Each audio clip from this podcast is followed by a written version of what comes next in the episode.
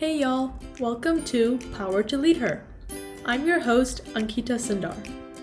In this podcast, powerful women leaders share their leadership journey and advice to aspiring young women leaders. Today, I have another special guest. Archana Venugopal is a technologist at Texas Instruments. We are super excited to talk to her today about her career journey in the electrical engineering field and her leadership experience. Archana leads and works with cross functional teams focusing on device thermal and reliability behavior. She works closely with various universities on exploratory topics and is an adjunct faculty member at UT Dallas. She's currently a senior member of IEEE, which is the Institute of Electrical and Electronics Engineers.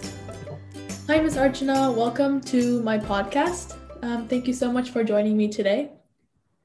Oh, um, thanks for having me. Before we get started, can you please give us a brief introduction about yourself? Um, okay. So, hi, I am Archana Venugopal, and uh, I uh, live in the San Francisco Bay Area. I am a uh, technologist at uh, Texas Instruments. I've been there for about um, almost eight and a half, nine years now. So, my background is in devices, so I do a lot of uh, um, very low level stuff like uh, dealing with transistors. And a lot of my work uh, is focused on reliability and the thermal um, effects of uh, of uh, interaction of transistors with their with its environment. And uh, I have a doctorate uh, in device physics from, from UT Dallas. Uh, and prior to that, I, I studied in India and I came here for my master's and my PhD. Um, on the personal front, uh, I am married. I have a three year old kid. So um, most of my time outside of work goes in keeping her busy. Uh, we spend we tend to spend a lot of time outdoors, um, uh, either hiking or just doing stuff. Uh, and yeah, apart from that, I think in general, I just enjoy reading, uh, cooking, and uh, just uh, um, try to regularly work on my guitar skills as and when I have time. So, it's a little bit about myself. Awesome. Thank you. Um, diving right into your career journey, can you tell us about what was your major in your undergrad and how exactly did you choose the electrical engineering path? So, um, right from before college, I really had an interest in physics. And um, at the time when it came to making the choice of a major, it, it seemed to make sense, at least at that time, to go into a technical field. Um, and so I picked uh, that's, that's the field called electronics and communication engineering, uh, which was the closest in a way that you could get to um, being with or uh, you know studying about devices while being in an engineering domain. So that's what I picked. Um, and uh, you know, over the course of the four years, it just seemed more obvious to me that uh, I wanted to learn more about the fundamentals of the semiconductor um, device industry uh, rather than go on or look at a more system level approach. So when I came here for my master's and my doctorate, I decided to go into that domain. So focusing more on the transistors and uh, material side of things uh, rather than look at a more um, yeah, system level or a circuit level approach. Great. Um, I think that's really helpful since I'm sure like some of the people who are listening to our podcast will um, want to have a career in the electrical engineering or just engineering path overall. Um, moving on to um, your PhD work, can you share your experience as a graduate research scientist at UT Dallas? Uh, yeah. So um, it it was a very different um, experience for me, um, and uh, I, am I'm, I'm not sure whether it'll actually um, if, if, that's a thought process that will uh, maybe it'll partly resonate with the with people who grew up here and go to graduate school rather than us coming from uh, from India and going to graduate school here because um, the method of learning, at least in most of the universities, uh, is very different from the approach that is followed here.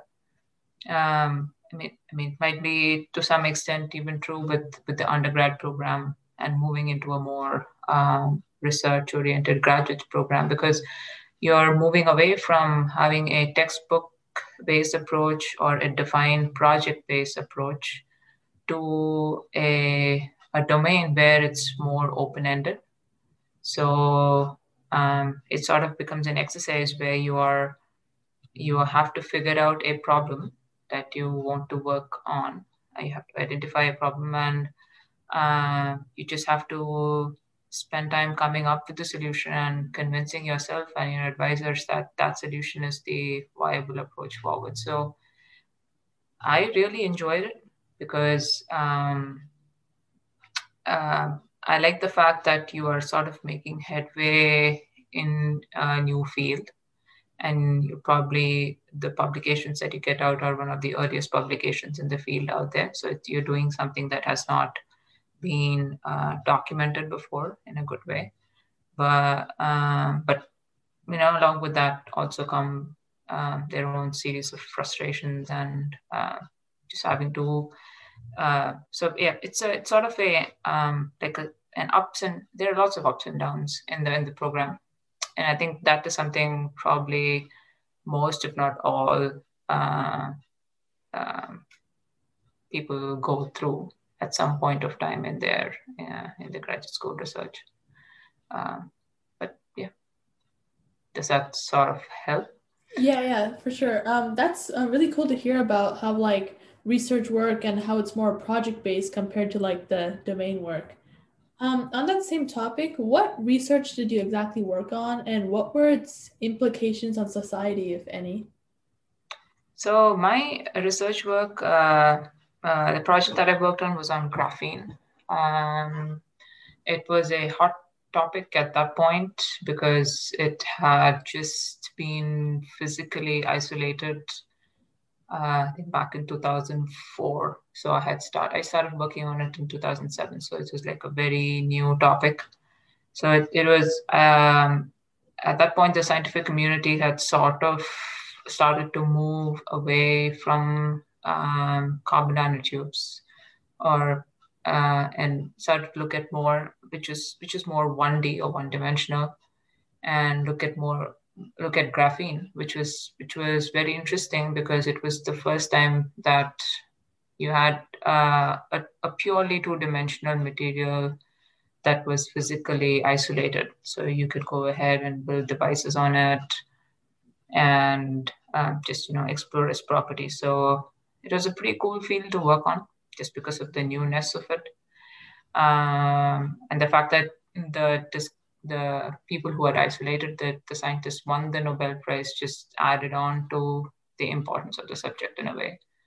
So I worked on um, mostly characterizing uh, properties such as how do how does metal interaction work with graphene and how do its transport properties look like. So if you were to convert it into a transistor, how would its transport properties be, and then what are the limitations? um, yeah, what are the limitations to devices that are built with uh, with graphene as the base material? So um, again, because because it was new, I think uh, I was it was more uh, a case of being in the right place at the right time. So you could you could really make a lot of fundamental contributions, uh, which sort of uh, became a platform for um, research that came up in the you know later years. So so that that thing that was a was a fun project to work on. Yeah, um, that's really interesting to know how society has like revolutionized its technology over several years. Um, after your research assistant work, um, can you give us an overview of your job at Texas Instruments? Yeah, so I joined TI as a um, reliability engineer. So Um, it is more on the side of once the device has been constructed, you just put it through a series of tests and you're, you're effectively looking at how reliable the device is. So you're pushing the device to see what would be its absolute upper limit in terms of the current that it can tolerate and the voltage it can tolerate and what are the various um, failure mechanisms that come with it. So as part of that work, um, it's a nice it's a nice domain to at least start off with or be in uh, during the early stage of your career. At least that's what I felt in my case because it it the the field in itself gives you a lot of access to a lot of different technologies. So you're learning a, a, a lot in a very short period of time, which is which is which is very useful when you're starting off uh, uh, in the industry. And um, it also gave you an opportunity to not only work with other device engineers, but you're working with folks from the um, the factory environment, and you're working with uh, people from the design side. So it, it gives you a broad scope of uh, experience in that way as well.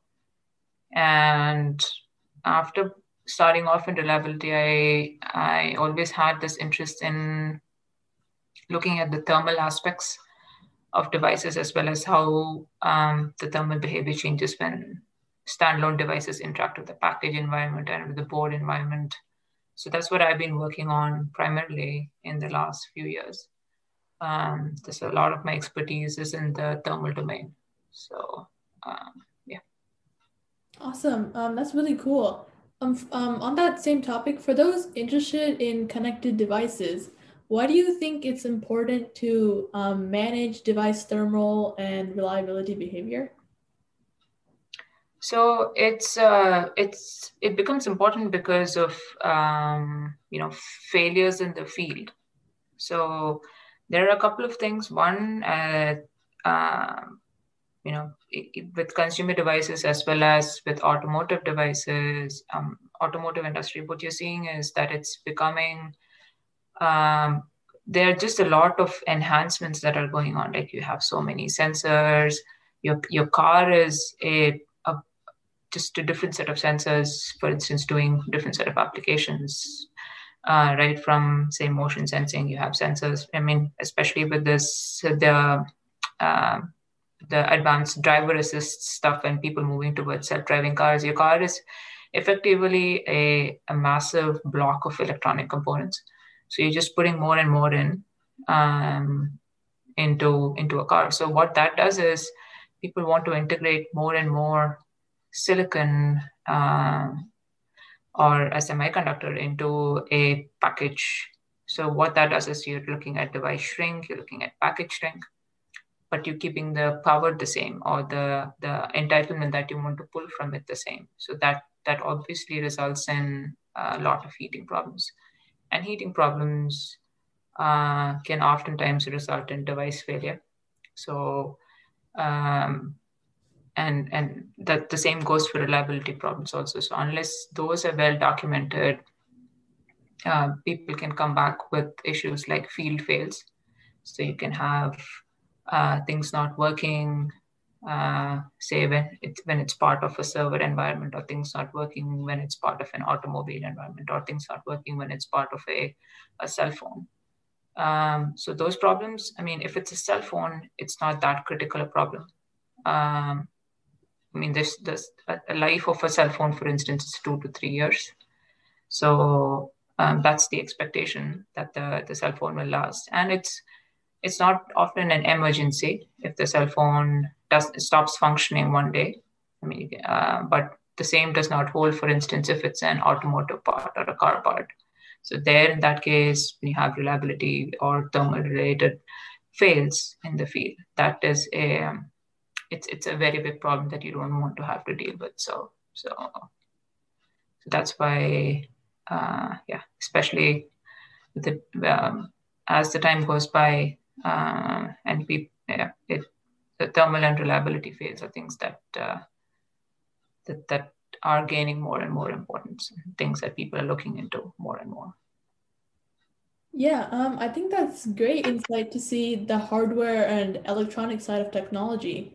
And the example you mentioned about cell phones using this behavior was um, really helpful. Um, what are the types of devices for which you manage the thermals for? So uh, most of the devices that uh, so TI is an analog company, so uh, we're not primarily look we're not we're not looking at digital applications. Uh, it's something that TI moved away. So the type moved away from I think back in the early 2000s. Um, so most of the applications are built in and around power devices. So you have something called as um, lateral DMOS. So these are these are effectively transistors, um, like your N uh, N type uh, MOS or N type FET, and then your P type FET. But they are just built in such a way, or constructed in such a way that they can handle um, higher voltages. And these go, in, go into a variety of applications, uh, like the one like server was one example, and then um, it can go into uh, consumer electronic applications, like for instance, uh, any of the phones that we're using today might have a TI part, but they're all meant or geared towards analog applications like sensors or or such. So, so, so it's effectively you would you could think of it as a a field effect transistor, but just built in such a way that it it's able to handle a higher voltage than than your typical um, transistor that's built for digital applications. I think that that would be the way to put it. Yeah. Yeah, um, this is very beneficial to some of our listeners, especially um, those who are interested in the hardware aspect of technology. I see you have a lot of patents in this area. Um, for our listeners or students who are not quite familiar with patents, can you please tell us about that process? Uh, sure. So the the way patents work, uh, the purpose of patents is effectively you're protecting um, your idea, um, and uh, the way it typically works uh, is you can either have so and, and it can work in two ways. So either you can have an idea that is immediately applicable today. So say for instance you're working on a process and you came up with a uh, a new device architecture or a, a version of a de- device architecture that just considerably improves the performance and that that is something that is going to go into uh, a device which is going to get built into a product and then get shipped out so uh, that is that would be one domain that you would want to protect um, the ip of your company. So the way it works is suppose you've come up with the idea with a few other people who've been working with